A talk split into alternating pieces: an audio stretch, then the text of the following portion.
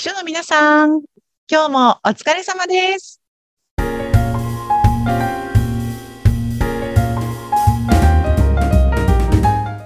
秘書の皆さん、こんにちは。秘書寮編集長、佐々木です。こんにちは。インタビュアーの山口智子です。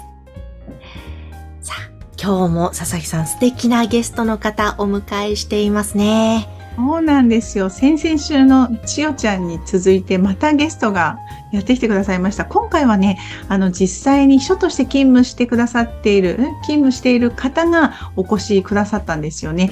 えっと、業界はコンサルティングの会社で勤務をしていらっしゃいます、リオさんに今日はお越しいただきました。リオさんよろしくお願いします。よろしくお願いします。お願いします。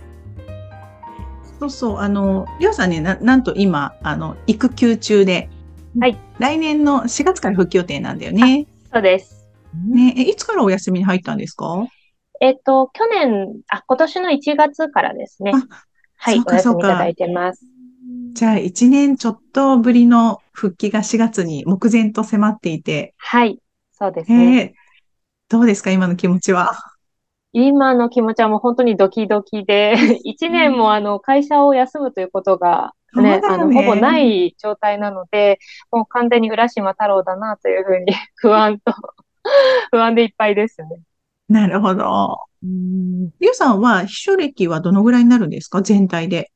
えっと、全体で私は9年目ですかね。秘書歴は9年目になります。はい長い。んだね。え、今の会社では何年ぐらいなんですか？今の会社では、えっと、ちょうど今、あの、育休に入ってしまってるんですけど、5年目になります。そうか、そうか。じゃあもう、なんか会社の中でのことも秘書の業務についても慣れてる感じですよね。そうですね。はい。なるほど、なるほど。なんかこうね、今お休み中かもしれないんだけど、あの、お仕事をされてらっしゃるとき、まだお休みに入る前のはいりょうさんの最大の書としての課題ってどんなところにあったんですか？課題ですか？課そう、題ここは悩んでたなとか。うん。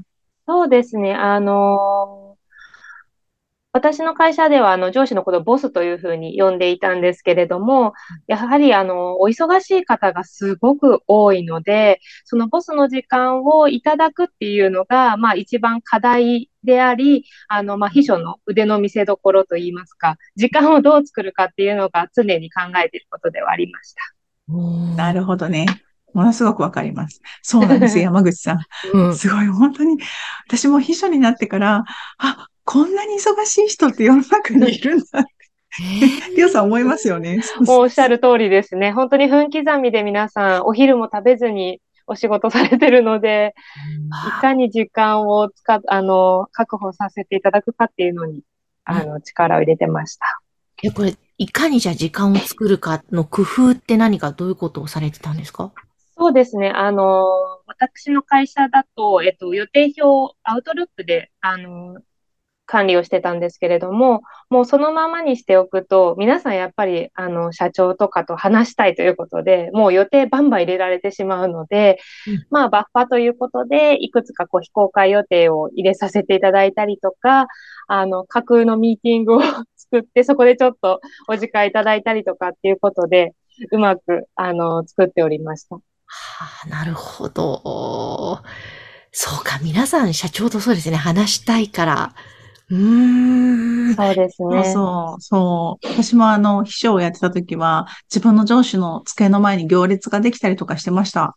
へえ。話したい人たち。そう。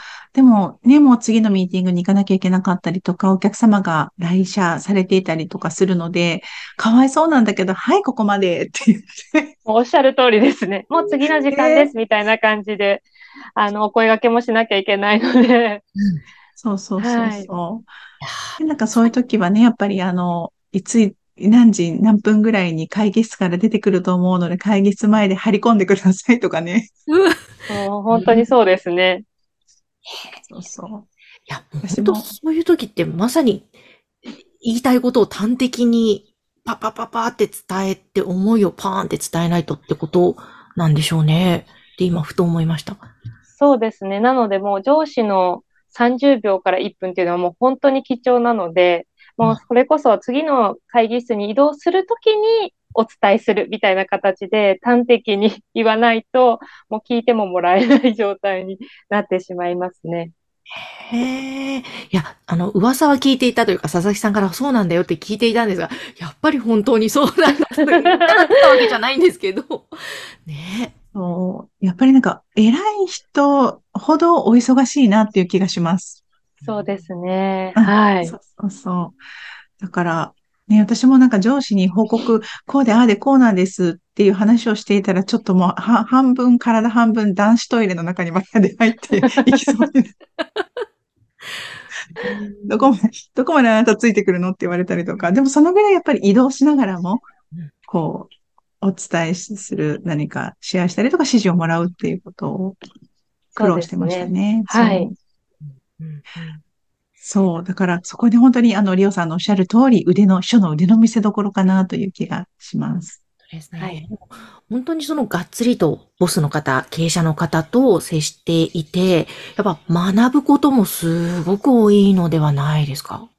そうですね。もう、日々日々いろんなことを学ばせていただいていたなというふうに思うんですけれども、やはりあの、私、えっと、在籍していた頃は CEO の方と、まあ役員の方と、あの、何名か一緒に、あの、担当させていただいてたんですけれども、やはり皆さんお忙しいんですが、メールの返信がとにかく早いんですね。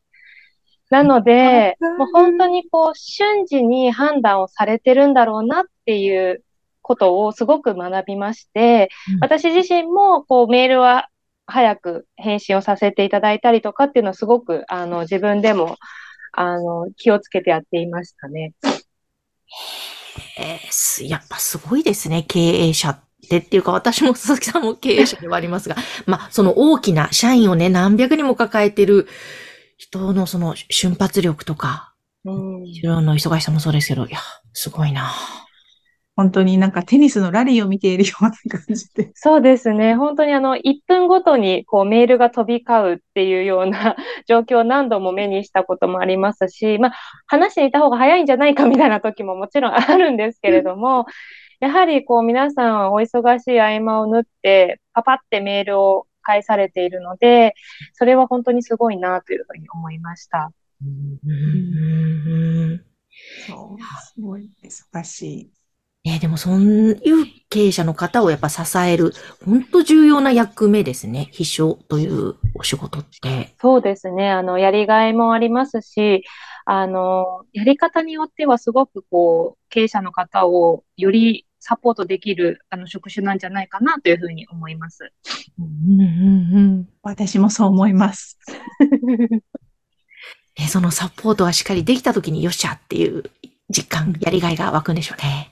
そうですね。あの、もう本当にお忙しい方々のサポートってなると、もう、あ、もう皆さんすごく頭もいいですし、すごくこう自分でやった方が早いことも中にはあると思うんですけれども、まあそこをいかにこう秘書が、まあ取りに行くではないですけど、取りに行って、まあ、あの、ボスの時間を作るっていうのを私はすごく目標としてたんですけれども、で、それをこううまくできたとき、ボスにうまくパスを回して、思ったよりも早くその着地をしたときに、よっしゃっていうのをもうやりがいとして、あの、今の会社ですね、4年、丸4年働いてましたね。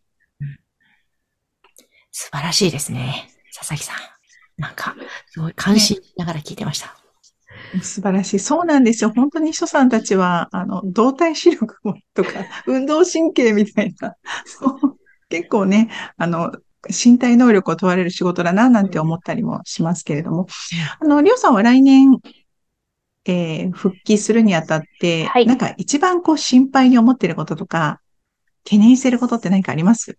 そうですね。あの、産休育休を経た方全員なのか、まあ、まあ、はたまた秘書だからこそなのか、ちょっとあれなんですけれども、やっぱりこう、秘書となると、ボスの方に、を担当させていただくっていうのが、あの、基本ではあると思っておりまして、そうしたときに、誰の担当で戻るのかっていうところと、まあ、その、もともと秘書で戻れるのかっていうところが、まあ、一番、あの、ベースとしては、まあ、不安というか、ありますね。うんね、なかなかやっぱり上司がいる間は社内にいなきゃいけないんじゃないかっていうふうになってくると、ね、お子様のお迎えがあったりとかすると、ママさんって一緒できるのかっていうのをね、はい。多くの所さんが、えー抱えている悩みかもしれないんですけれども。まあでもなんか、あまりね、あの、考えていても仕方がないので、もうある程度は流れに身を任せて、そうですね。正々堂々、あの、復帰してもらえると嬉しいです。はい。楽しめるように頑張ります。うん。ね。本当にこうやって明るく、あなんか、前向きに働いている人さんに会うと、本当になんか応援したいなという気持ちが、ますます増してきますよね、山口さん。いや、本当ですね。うん。ますます湧いてきますし、なんか、あやっぱり秘書さんのお仕事ってすごく尊いし、なんかやりがいのあるお仕事なんだなというのを改めてちょっと今日、うん、聞いて思いました、伺って。うんね。あの、本当に上司の時間が取れないっていうところではね、あの、首がもげるぐらいうなずいてらっしゃる方がいるんじゃないかなと思うんですけど、そう、こうやってね、リオさんだけじゃなくて、あなただけではなくて、本当に多くの人さんがその同じ問題をどうしよう、どうしようと日々悩んでいることだと思いますし、少量が掲げている通り、書の仕事に正解はないので、こう自分がこれが今はベストソリューションなんじゃないかなということを信じて立ち向かっていただけると嬉しいなと思います。そうですね。えーうんぜひぜひ、あの、皆さん、この番組概要欄に公式 LINE も載せていますし、ホームページも掲載しておりますので、えー悩みがあったりしたらそちらね、登録いただいて、えーメッセージを送っていただいたり、ホームページのね、いろんなコンテンツ参考にしていただきたいですね。はい。ぜひご覧ください。さあ、ということで今日は素敵なゲスト、秘書のリオさんをお迎えしました。ありがとうございました。ありがとうございました。ありがとうございました。この番組は秘書さんのためのお花屋さん青山花壇の提供でお送りいたしました。